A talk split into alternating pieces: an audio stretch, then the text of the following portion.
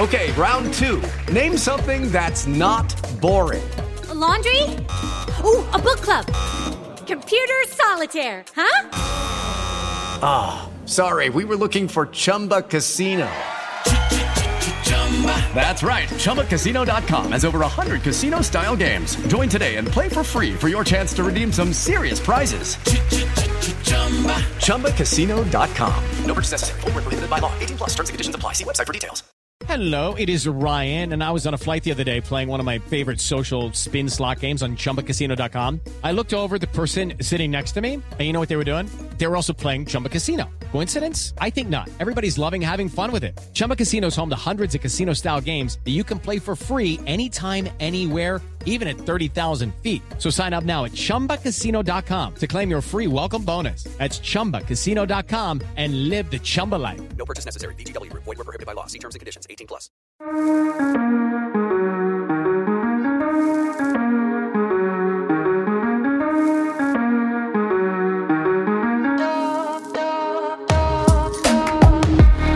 Yes, yes, yes, and welcome back to the Fresh Arsenal podcast with me, PB.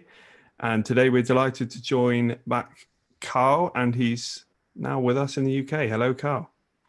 Hello, how you doing? Yeah, good, thank you. How are you? How was your first couple of days over in the UK? I'm good. Uh, jet lag was rough, but I slept for about 24 hours, so uh, I'm all I'm all synced up now with your time zone. It's uh, weather's a little grayer, but it's uh, not it's nice to be here. So yeah, it's a bit grey, and it's uh, it is summer here as well. So unfortunately, this is almost yeah, the I'm getting used to it. Getting used to it. British summers are a little different than uh, American summers. So. Yeah, and we've got Pet as well with us. Hello, Pet. How's it going, man? Yeah, not bad, thank you. Not brilliant on the Not Arsenal brilliant. front. I'm not going to lie. Um, we're recording the day after our final friendly, and we're kicking off the season in just four days, which I thought was a little bit strange to play a friendly five days from the season, and it being a North London derby. So there was a little bit of uh, feistiness on the pitch as well. Did uh, Did you both catch the game? I caught the first half. I must profess I didn't watch the second half. The first half was definitely the the nicer half to watch. I got to say. Yeah, I just I just find it with a lot of these friendlies, and especially I'm trying to save my, you know, and I have watched basically all the friendlies up until then. Um, my appetite for football, I want it saved until competitive football because it just feels like we've watched so much football for so long now that I need to, you know, save myself. Mm. You don't. Yeah, want I'm the same. I'm the same way. I used to, like years ago. I used to like save up and you know stay wake up early to watch like the preseason games that we played against random Austrian teams. And now like we're playing, playing if you play like Real Madrid in preseason, I just I can't be bothered anymore. I like to to wait till actual competitive stuff goes up. So Yeah, yeah. Well, it's probably done you too good not wa- not watching it all. I've um I've sadly watched all of them. But um, just to recap for, for people who haven't caught the games, Arsenal in the official friendlies, um, in terms of the non behind closed doors friendlies, we are without a win. We drew against Rangers, lost the rest. Um, we did play a couple of games behind closed doors and won those both 4 1 against Millwall and Watford. But on the eve of the season, we've we've played Chelsea and Spurs, uh, narrowly lost to both teams, failed to score from open play against both teams. We scored against Chelsea with a header from a corner. Does it, you know, you both said there that you don't take too much notice of preseason. Does it concern you at all to, to hear these kind of things coming out, especially considering, I guess, goals and, uh, you know, attacking was an area we really were poor in uh, at the end of last season? Yeah, I mean it's it's definitely a worry, like in terms of the the open play goals. What I would say is the intensity of these preseason friendlies just hasn't been incredible. Like there has been aspects or bits of them that they look like they're almost of the intensity of a an actual game, but realistically, until you are like in the shit, so to speak, like in a competitive Premier League game, it's really hard to judge. And I, I do feel that the more we see, and we'll talk about this later in the show, but like the, the more we see the Aubameyang, Lacazette, Pepe front three, it's it's never really worked. And at first, it was kind of like, well, Pepe's new. We need we need to wait for him to get used to it. And then we're kind of however many 18 24 months on, on from that we're kind of like well that that clearly doesn't work and it is a worry for me that we are persisting with that but i do think that just how highly arteta rates saka it's kind of impossible to see a situation where both of those guys start um maybe not on friday but like going on through the season. So there is bits of me that are worried. There are bits of me where I'm kind of like, well, you know, Partey will come back. Saka's still come to come back into the fold. Gabriel's back at Arsenal today. Um, Martinelli will come back as well. So there, there is kind of aspects of the team, not just from a going forward perspective, that I'm a bit less worried about, if that makes sense. Hmm. I do worry though that you know you mentioned those couple of players to come back. I mean, we're always going to have a couple of injuries, and compared to other big clubs, we've had like the least amount of people go away, haven't we? So yeah, it's like everyone's dealing with that, and I, I don't think anyone else has struggled as much as us. And the season's just four days away. Um, Carl, what do you make of the attacking side? Because we've got to add a lot of goals to our game this season, don't we? Yeah, and we were, I touched on it. I mean, a small plug here on the StatsBomb preview I did, uh, where essentially I was basically looking at the ways that we had really good defensive metrics, which are I'm kind of funnily enough are kind of things that Arteta looks to be trying to move away from, which was a little bit more reactive defending.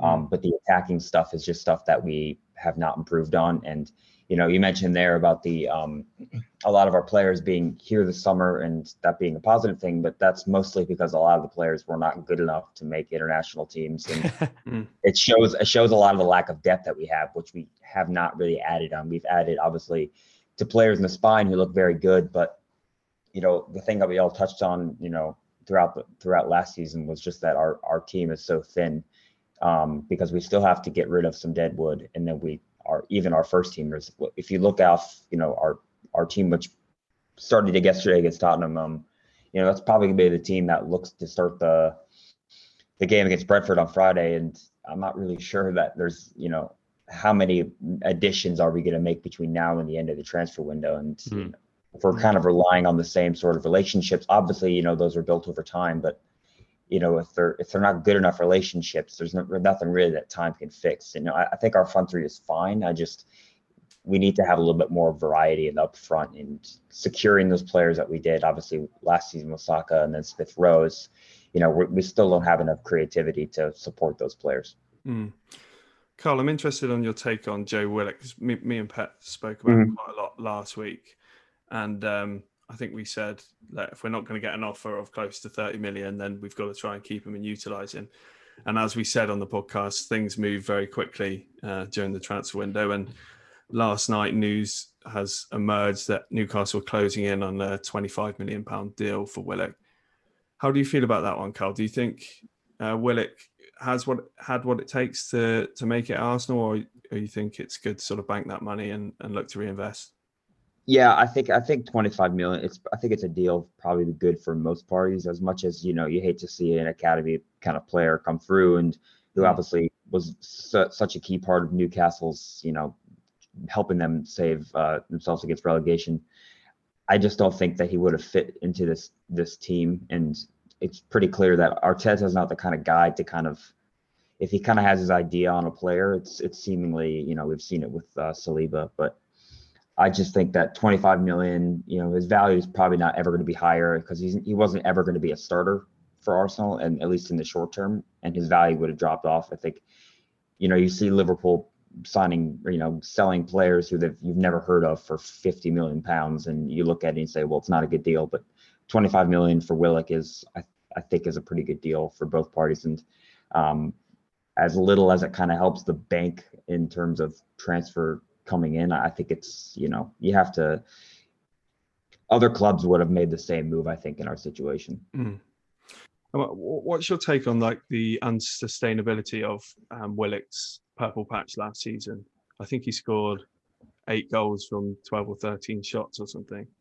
Um, I've seen a lot going around, you know, from the stats community to say that's not really sustainable. And and as you sort of said, this is a high point in its value and perhaps a good time to sell. Is that is that the case? Do you think? yeah, I mean, looking at our data at StatsBomb right now, his expected goals was 3.3.47, and he scored eight goals from 17 shots. Um, you know, there's pretty much a common saying is that there's always going to be a uh, regression to the mean from terms of expected goals, unless you're Messi. I think Messi's kind of over the last like six seasons has has basically uh, overshot and overscored his expected goals by like 7.5. But for most players, you're going to be kind of dropped to that mean there. Mm-hmm. Um, so I think that I'm not saying it's you know just Joe Willock's a fluke and that he's not a good player. I think he's an exceptional player, and he we saw that a lot of Arsenal's some of those Europa League games that we played last season or years prior. He's very good at getting into the box, sort of making those Lampard esque uh, runs, except Lampard scored off deflections and Willock didn't. Um, um, so yeah, I think that sort of thing is you have to kind of be smart and kind of understand those um, looking at those kind of expected metrics and all those advanced stats, as well as the kind of key role he's going to play for a team like Newcastle are desperate and they have, you know, I'm I'm actually writing their preview right now and looking at their metrics last season, it was absolutely horrific. Um, so maybe we could have maybe we could have squeezed back uh, a little bit, you know, five pounds or five million pounds here and there for Willock, but I think 25 million uh, for now is is a, is a good value for that. Mm. Yeah, I mean it's our first. It's still not gone through, of course, at the time of recording, but will be our first uh, significant sale. And as we sort of said, there's there's plenty to do. Going back to the forward talks, Pet. Um, it seems all the areas we want to improve this summer. It's unlikely we're going to get the goalkeeper, the right back, the central midfielder, uh, the attacking midfielder, and the forward. So think of those the sort of the areas we could do with strengthening strengthening in. In terms of the the forwards, do you think it's more that we need to restructure our, our system in house, or do you think signing a forward is a, a, real priority? Where would you see signing a new forward, I guess, on that priorities list against those other positions?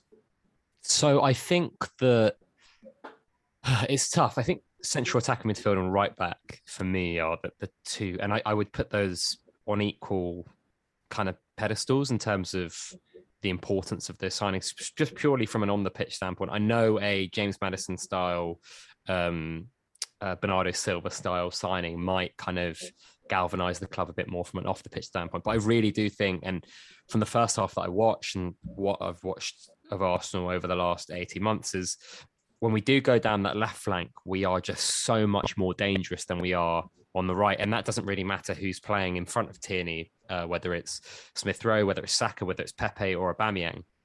We always look a lot more dangerous on that right, uh, on the left side. And what worries me when I see, say, Bellerin at right back is one in possession, he's pretty atrocious uh, going forward. But two, he actually like he, he's detrimental to Pepe, who is going to be predominantly the, the, the player that that plays in front of him probably this season, uh, him and Saka. So I, do think a new right back, and you know, it's kind of concerning to me that the only person that's been linked to is Kieran Trippier. Um, is quite important, but then I do look at, and again, I'm not saying we should sign Kieran Trippier, but if you look at him compared to the four right backs that are on Arsenal's books, books that is a market improvement, isn't it? Um, but in terms of the forward side of things, I, I do think it it is very important, but it's also dependent on um, kind of it's it's also dependent on who's behind them, hmm. right? Mm. So I think that um, if you have like Tammy Abraham in front of James Maddison, that probably excites me more than one of those players alone, right? But like James Maddison behind Lacazette, I'm a bit more like uh, I don't know. It, it, I do think a forwards is really important, but I, I don't think it's maybe something that comes until next season, uh, next summer. But I also think that the two kind of players we've been linked to, predominantly in Tammy Abraham, and maybe even if you had Dusan Vlahovic do that alongside Lautaro Martinez, those three players do excite me.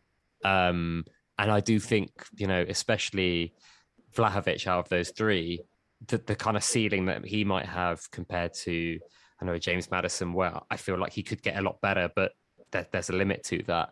Um, it is quite interesting, but it, it kind of does show that I think I tweeted it. There's a reason we've been linked forwards, and there's a reason Mikel Arteta clearly wants another forward because whether we like it or not, and a lot of people might blame Arteta for what's happened to Aubameyang. Lacazette's probably played his best football under uh, in an Arsenal shirt under Arteta. Aubameyang, when Arteta first came in, was like you know maybe Carl can statistically tell us he was one of the most lethal strikers on the on the planet. So this might be a combination of uh, being utilized quite badly, but also players just getting to an age where they do start to decline. Uh, I don't know what you think of that.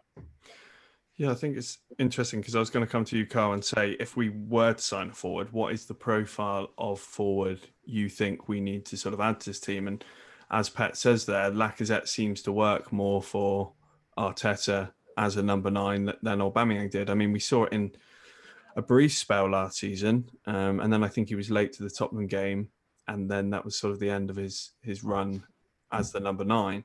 Um, but it frustrates me that so far into his tenure, he still doesn't know where to use Aubameyang. Obviously, we saw him on exclusively on the left.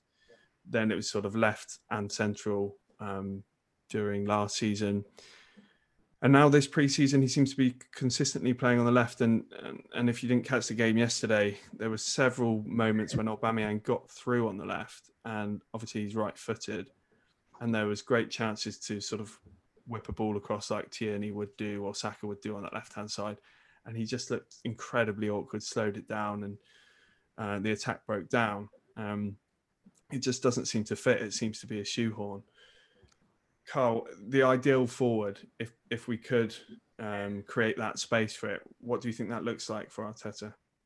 I think as it stands now, with sort of the, I mean, Smith Rowe is obviously a great option in terms of creativity, but we don't really have any real kind of creative outlets underneath the forward. I think mm-hmm. Tammy Abraham is able to kind of do a little bit of the not. He's not a, obviously a pure creator, but he's able to kind of drop off the final line and do a little bit of link up play rather than someone like uh, Lacazette, Lacazette's a little bit limited in that. Obviously, he's not. He's more of a penalty. I, I, at least I prefer him in the penalty area. Obviously, kind of doing that. Um, but if we are looking to add a attacking midfielder and a center forward, if you're able to, you know, bring in a, um, you know, if we did sign Maddison for however many million pounds it would be, he's pretty much his own. He's pretty much a his main his main attribute is basically he just gets also a lot of shots in, in terms of that number 10 position more than the average kind of creative player there mm. and if you kind of add that profile it's you can add a little bit more of a penalty area poacher uh, not poacher to say but uh, more of a presence there rather than someone who kind of dovetails nicely with the attacking midfielders and allows those wingers to get in behind i personally would prefer not to sign maddison just because of the you know i don't think that having that kind of guy who just peppers shots on goal is necessarily what we need. I think we need someone to kind of feed uh, a new center forward and the current center forwards we have. Um, I think one of the, reasons why Aubameyang, obviously his position obviously on the left isn't ideal, but he he played there quite a bit and he's able to kind of get those runs when he is fit and firing. Obviously, you know how his you know however old he is now, his legs might have given way a little bit to less sort of making those into out runs that we saw from from mm. him at Dortmund and obviously early on at Arsenal. Um, but I think just a lack of, you know, you have to have service to actually get into those positions. I don't think that, um, you know, early on last season we didn't see much of that. But then we when we had Saka and Smith Rowe kind of simplifying those roles and just simply occupying those spaces and moving off the ball. Um, I think we were a lot better than that. Um, it's just the question is Arteta seems to be incredibly, incredibly kind of reactive into how he puts up the team defensively, which obviously has an effect going forward. You know, playing playing Xhaka left back for how many games he did, you know, it has an effect when you actually win the ball back, um, no matter how many variations you put in terms of how you build. Um, so yeah. Mm-hmm. Yeah, I think in, in terms of the names we've been linked to, then, so as you said, sort of Tammy Abraham, um, Vlahovic from Fiorentina. Uh, not so much Lautaro Martinez, but he is he's smaller uh, in profile, but he's he's very energetic and and sort of physical in in how he plays. But I was going to say it, it, strikes me that Arteta does want a bigger um, a striker with perhaps more presence and capability of scoring headers because he he loves his crosses. Uh, mm. I know we do a lot of cutback crosses, but we do do a lot of floated crosses that aren't converted. And do you think perhaps you know these targets like Abraham is with a view to even if he's not starting to have a plan B, you know, someone that can come off the bench and is a bit more um, prolific in the air. And I think that's a key difference between, if that is the case, it's a key difference between him and Pep, isn't it? Because Pep definitely doesn't like that type of player. Yeah, and I think a lot of that is because of the. Uh, you look at the attacking op- midfield options and wingers that Pep has that he can kind of you don't really need as much of a focal point in attack when you have those players who can kind of make those runs in behind and kind of dovetail with a, a center forward who's not really occupying traditional center forward areas. Mm. Um, but I, I, mean, I think Tammy Abraham for however long StatsBomb and you know data analytics has been popular has pretty much been the analytic darling. So you know I'm going to want him at Arsenal, and I think he'd be great for you know 30, 40 million pounds.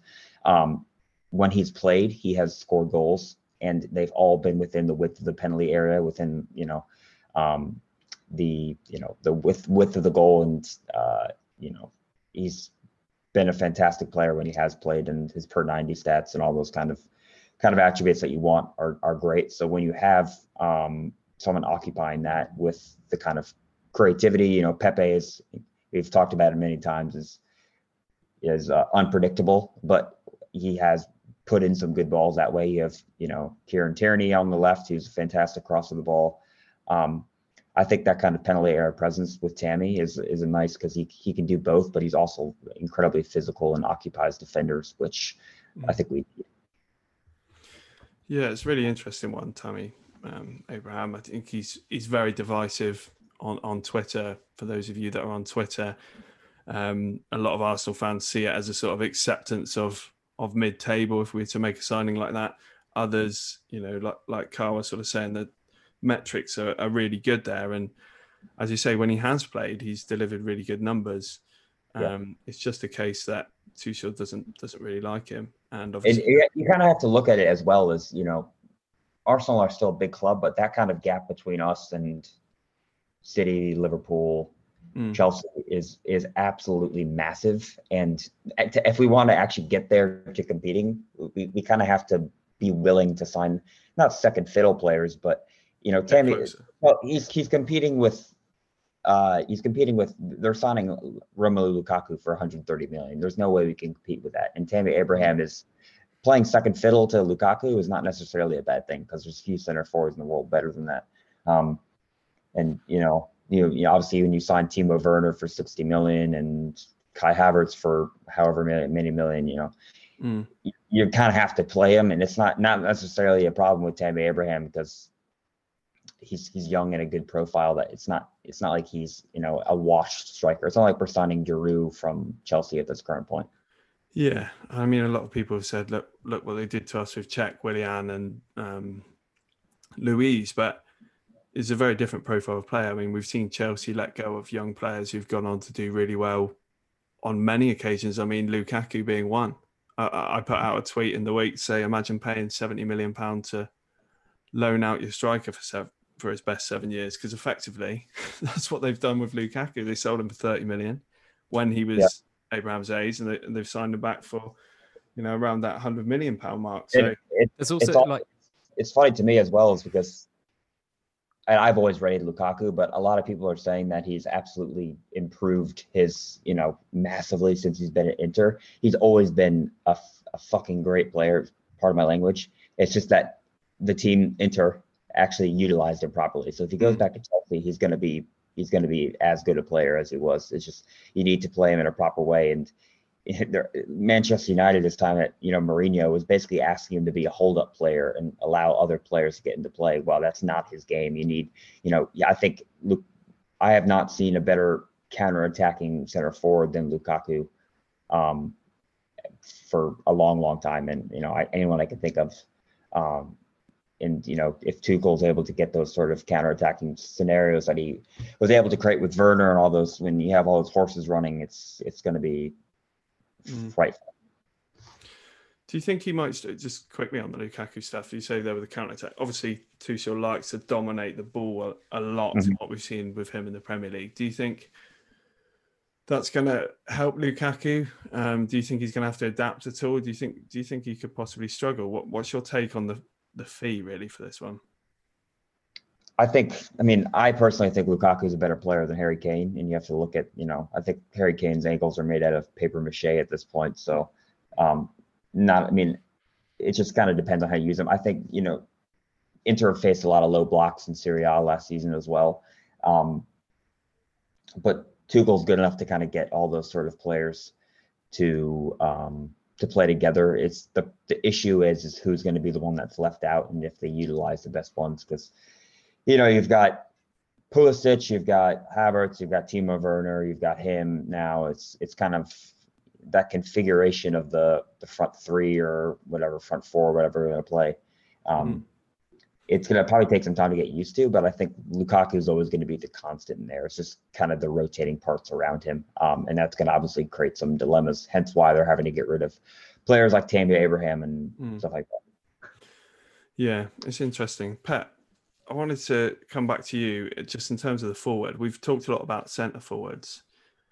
We've still got Aubameyang, I think, for two more years on his new contract. Um, Lacazette's got one year left seems the club have been trying to sell him this summer, but but not really had success. So every possibility he goes next season for nothing. Do you think we should be looking for a centre forward as we've talked about, or Aubameyang playing from the left so often, and and in other preseason games we've seen Nketiah actually start on that left hand side. Do you think we need another wide forward, or do you think when we get Martinelli, um, even Saka can play on the left, or we could put Pepe across the left? Do you think that fills that that void? Yeah, I mean, it's it's really interesting because like the other thing, just before we get into that, is that all those rumors about Lacazette potentially signing an extension have gone out the window.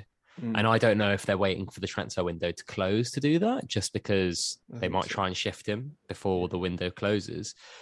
I just, I think there are enough players there to score goals. Like, you know, if you think about Aubameyang Lacazette, um, that's usually 30 to 35 goals a season usually. You've got Saka and Smith Rowe, who probably score more goals this season. You've got Nicola Pepe, who's kind of a walking 10 uh, to 15 goals and, and 10 assists a season. Maybe not this year because we're not playing as many competitions. You've got Martinelli, who can also contribute. Um, you got Nketiah and Balogun. I don't know how many of these players will be at Arsenal in, in, in, in the when when the window closes, especially in Nketiah, maybe hmm. even Balogun on loan. But like, I just there is there is something missing there in terms of the profile of it, and, and maybe it is a Lautaro, right? And maybe it is a Vlahovic, a player that can can do both. And I mean, like you, you're basically looking for someone who is a Lacazette who can then get into the box, right? I think um, Carl mentioned earlier his his kind of like touches in the box, his shots in the box type statistics are are pretty woeful for a striker. So how do we find what Lacazette does and and basically also add the ability that Aubameyang has when he's up front in terms of getting into the box and kind of combine those two profiles of player and try and find that one. And again, that's really difficult. Like that's what Chelsea have got Lukaku to come in and do. That's what a lot of England fans were really frustrated at Kane during the Euros about him not getting into the box enough. Like I think like whether it's this summer or next summer, that ha- that position has to be addressed because next summer you either have a situation where Lacazette walks away for free or has a year left on his deal, and Aubameyang has a year left on his deal, and Nketiah has already gone or is going away for free or has signed a new deal, um, and is then tried to like sold or loaned. Like I think the the the very fact that we've been linked to this many strikers means that we do we do need something else or at least the coaching staff think that we do need something else in that department. And those players and Lacazette and Aubameyang aren't getting any younger or better, and there clearly isn't very much trust in Irene Nketiah. So I think that only leads us to to one option, whether that be this summer or or next summer. Mm. Yeah, I think when I look at our forwards, the thing that really strikes me is just the lack of um, physical attributes. So with Lacazette, he's strong. Uh, you know, he's really good when he's got the ball at his feet and he can throw his shoulders into people, but then he can't get into the box, as we say. You know, he can be involved in the build up a bit, but then you lose what he's got in the box. Or Aubameyang, when you look at him for the last 12 months, it's just so often lacked that drive, that extra bit of pace, or just that extra bit of strength to get past people. You just always feel like he's going to get pushed off the ball if he's too close to a defender. Um, you know, neither of them are, are machines that you need up top. you know people with an absolute desire to to win those races, to win those battles, get in the box and score the goals, and or carry the ball. You know, n- neither of them you you have confidence are going to dribble past a player. And we've been looking. Ben White was a signing in defence who can carry the ball. Lokonga can carry the ball through the lines a bit. We've been looking for players across the pitch who can carry the ball and dribble through. And it feels like with the targeting of Tammy Abraham, someone who can cause that bit of chaos, and and, and these other strikers, um, they seem to have a similar theme to them, and that reassures me. But ultimately, we need to actually do something about it. You know, being linked doesn't make any difference on the pitch, but it just looks tired. Our our front line to me um, when we're playing. And if it's a positive, that being linked with that actually shows that the you know the decision makers at the club actually recognize that it's not something mm-hmm. that they're avoiding, and you know it's just a question of allocation of resources. Basically, if like they, I mean, if they really want to spend you know huge amounts of money on one summer on on one player, you know you have to kind of pull the trigger and do that. If they think if they think Maddison was the guy, I think they would have done it by now rather than you know pulling you know waiting for so long and that kind of way of being smarter and kind of signing players for 30 25 million here and there to bolster the squad is something we need to do and then kind of make that one big big push signing when it comes available. I just don't think that kind of attacking midfielder is there at the moment so signing a center forward is the for that kind of value for especially at the quality that we're looking at for players that we're looking at if it whether it's you know at the very top of our our i guess our inverted commas our budget of Lautaro Martinez or someone who's more affordable like uh, Tammy Abraham. Hmm. I think that definitely is a positive. How under Edu, you know, plenty to be criticised about, but I would say pretty most of the signings. Obviously, people point straight to Willian, but you know, the signings this summer and you know Gabriel last summer, they are the profile of player we needed, and that's reassuring. And the players we're being linked to is reassuring. So I think they know what we need. The problem is the sheer amount that is needed to do, and whether we have the resources to, you know, not just address the issues, but we're looking at the four teams that we want to catch are making hundred million pound signings to teams that are already way stronger than us. So it is a difficult job. Um, I don't think that excuses the lack of activity to date with the season starting in four days, but it is a difficult job, and let's hope they can they can pull some more signings out of the bag um, before the start of the season. One thing I will say though, Ollie, is like, and I think we mentioned this on the last episode, but the two signings apart from Ben White that we have made addressed really big issues in the squad. Hmm. Um, mm. So last season, when Tierney was injured, like our left back options were dire, right? It was either um, it was either Cedric at left back or Xhaka at left back. Kolasinac was obviously out on loan. He's back in the squad now, ridiculously. But we we suddenly are in a position where we've gone from you know one left back essentially, which was awful, um, to a, a, very good or looks like a very good young uh, second choice in uh, Tavares. Same mm. with Lokonga. We've upgraded the the disparity between. We, we, talked about this so much last season. The disparity between Granit Xhaka and our sec, our third and fourth best central midfielders was really, really poor. Like the difference in quality between Partey, Xhaka, and Ceballos Elneny was really, really big. And now Lokonga has suddenly come in and looks like he's bridging that gap a bit, a little bit, and his upside is really big. So I do think now that, like, you know, Partey's gone out injured. If that was Danny Ceballos or Manuel Elneny coming in, I'd be a lot more worried. But with Lokonga coming in, he doesn't do the exact same things. But you could even see it in that first half against Chelsea.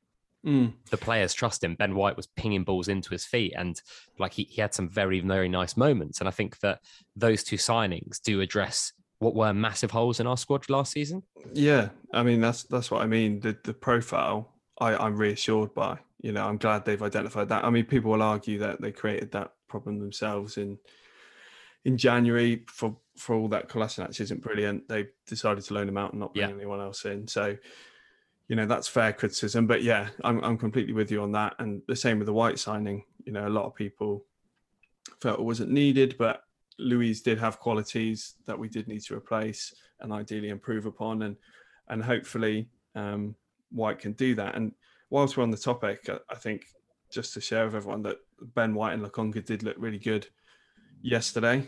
Um, Mhm. White sort of made a, a lot of interceptions, carried the ball forward on, on a few occasions, you know, brave and confident in his passing.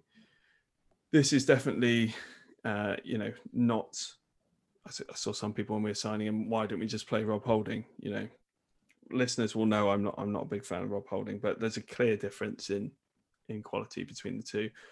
Carl, quickly on on White, um, because I know the basic stats on him aren't, aren't brilliant. Didn't sort of look like a fifty million Yeah. pound um, player, but what do you think it is about him that makes him such a valuable asset? I think losing Luiz for you know his lack of ability with defending you, his his ability on the ball, and kind of his importance to that for Arteta was beyond reproach.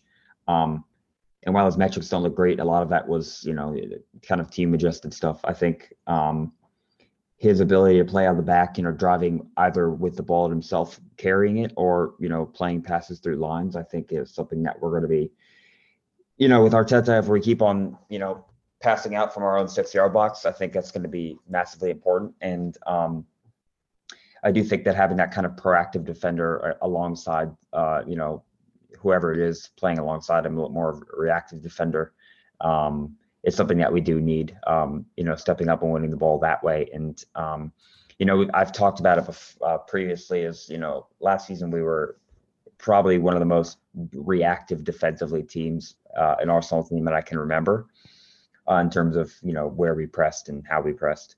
Um, and, and I think that was sort of a short term reaction to the players that we had at its disposal. Um, and I think filling a, a team now with players like Ben White who are capable of playing in a high line, and you know we, we saw that you know how the complete opposite of that against against Tottenham yesterday with Pablo Mari at a high line is just a disaster waiting to happen. It's not something that we can we can do. Um, Mm. so having players like Ben White who are capable of pressing up the pitch and having that recovery speed um, and playing on the front foot is something that I think we is something that obviously Arteta and uh, Edu and whoever the hell is doing our transfer policy now um, is looking to address. Mm.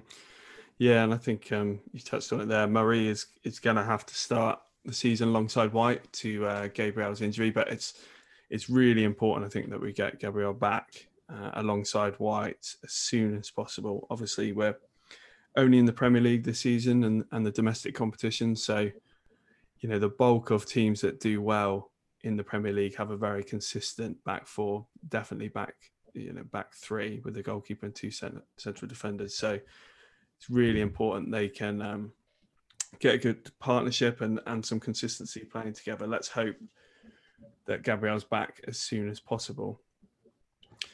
The last area I wanted to touch on, we did did touch on it a little bit, but it, it's the right back situation. Um, this Hmm. what's angered me probably the most in in pre-season. Arteta sort of switched between right backs at the end of last season. We had, um, well, Maitland Niles was playing as a wing back the previous season.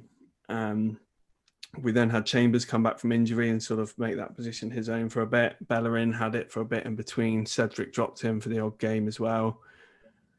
This summer, we knew we had sort of four right backs on our cards. We've still got four right backs in Maitland Niles, Chambers, Cedric, and one I forgot. Bellerin. How can I forget? How could you forget? number one.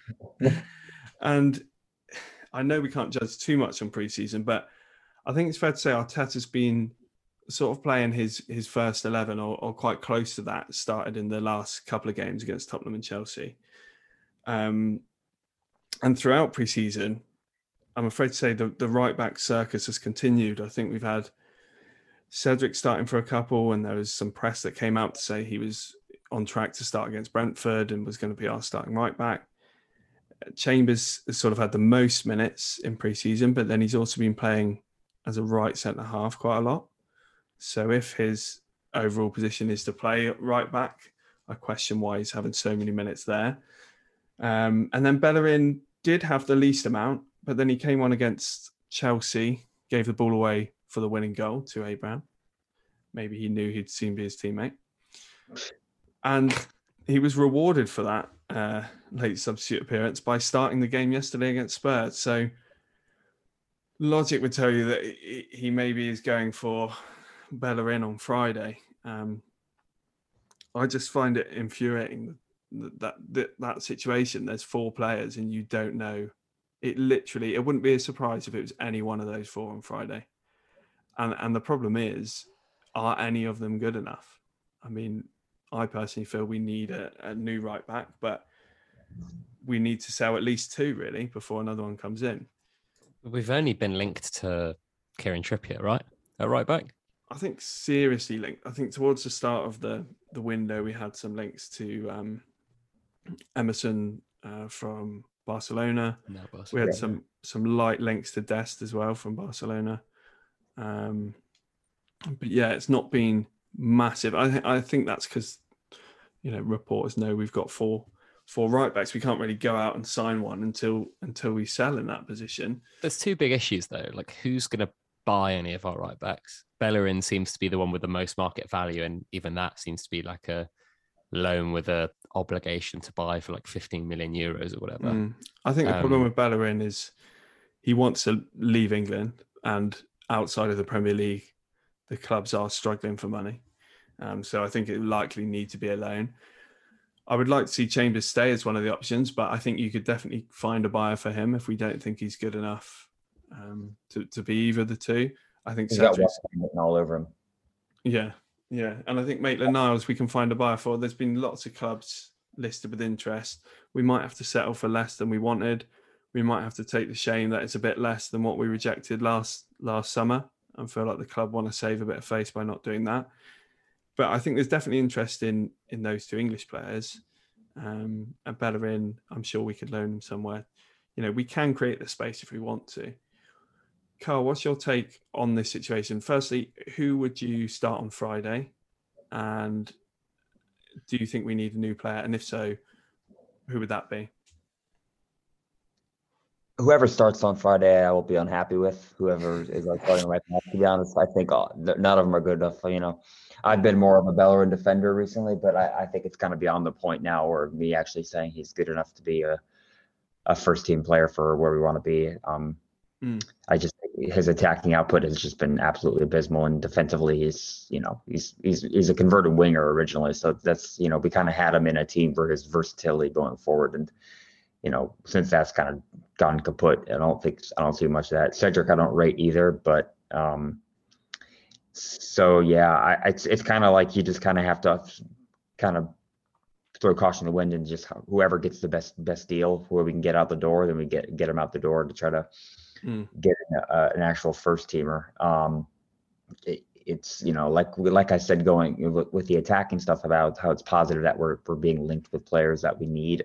It's also disheartening to see that we're not being linked with fullbacks um, mm. or right back. Sorry, um, for kind of filling that void there. Um, but I think a lot of that obviously has to do with that we just you know we can't shift out players that no one else wants and who are on good wages, and that's you know Mm. That's the Barcelona problem. They have, they have too many players on wages and they can't afford to get them out the door now, so they can't sign Messi. So um, a little bit less of a uh, of an issue here with that in terms of our finances, but I, it's it's not promising.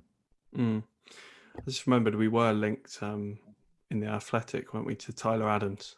I don't think that's a, a goer. As we obviously Max, Max Aarons as well earlier in the window. Yeah, they they all seem to be very early in the window. We did have quite a yeah. few links, and then it's uh, then it's dried up. But well, I think a lot of those links that were were more were kind of made were kind of uh, uh, you know, the publications and people kind of linking looking at our squad and what we needed rather than links that are actually being done because we actually are, uh, you know, talking to those clubs about players. You know, it's kind of those kind of issues like that. Um, I would have loved Tyler Adams. You know, I don't think he you know he's more of a of a of a defensive midfielder on by trade, but he's played a lot for in those positions for for Red Bull uh, Leipzig and for the occasionally for the U.S. national team. Um, so mm.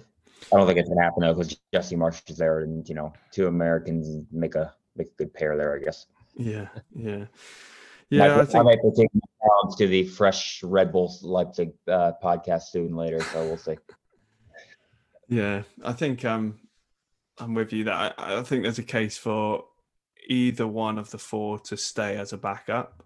Um, and, and mm-hmm. potentially sell the, you know, whoever we get offers for from the other three or, or two, you could potentially keep Chambers and one other and a new player because Chambers can can play central defence as well, or or even fill in midfield um, in cup games.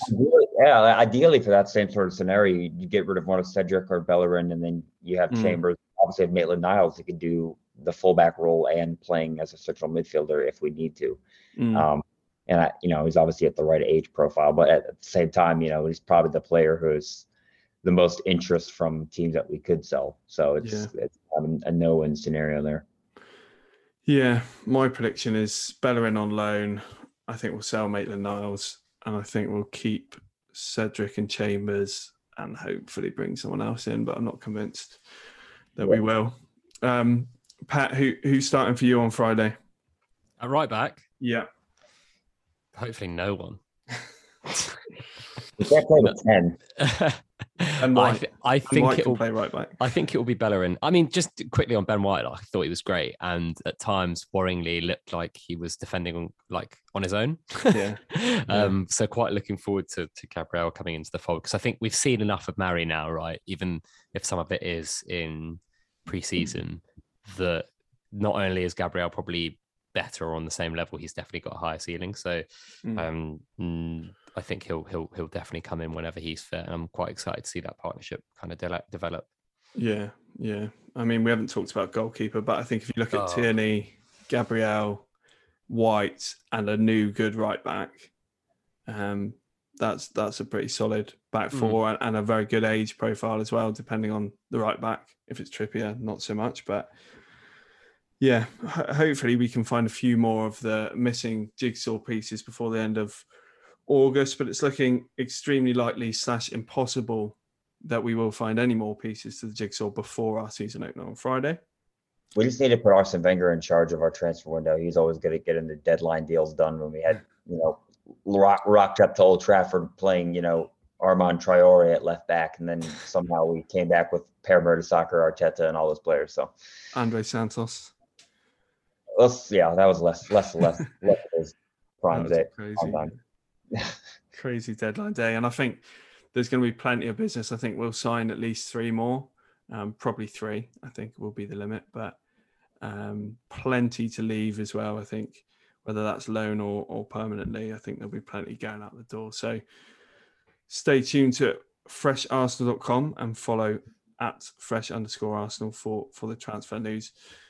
I think we'll wrap it up there, guys. We've um, been going about 45 minutes and we will be adhering to our Monday schedule. We are recording on Monday today, and the season kicks off, as we say, on Friday. So we'll be back with you again on Monday. Not sure if JB will be with us. If anyone can find him, let us know. Rumors are he's on a six month. Holding out. We, we, we, we, we have too much wages on our books now, so we have to. We can't register him in time. Might might be going to PSG soon.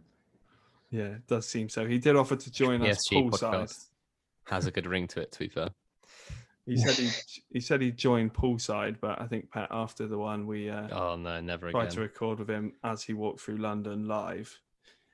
We'll uh, make sure.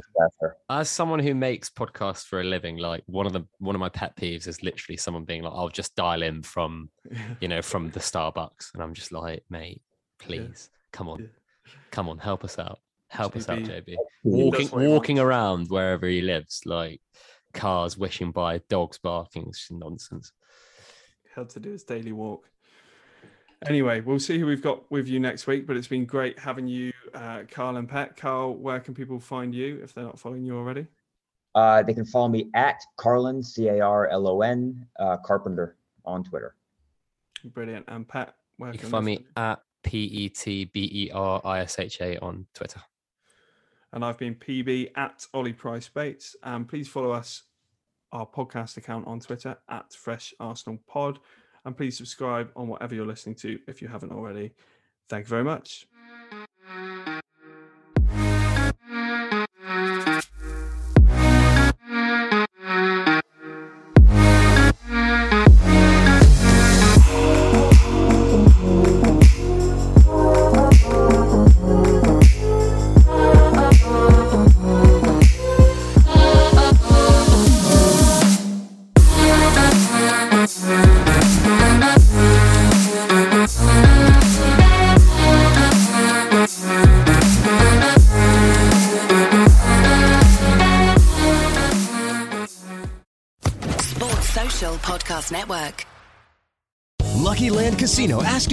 What's the weirdest place you've gotten lucky? Lucky? In line at the deli, I guess? Aha, in my dentist's office. More than once, actually. Do I have to say? Yes, you do. In the car before my kids' PTA meeting. Really? Yes. Excuse me, what's the weirdest place you've gotten lucky? I never win and tell. Well, there you have it. You can get lucky anywhere playing at LuckyLandSlots.com. Play for free right now. Are you feeling lucky? No purchase necessary. Void where prohibited by law. 18 plus. Terms and conditions apply. See website for details.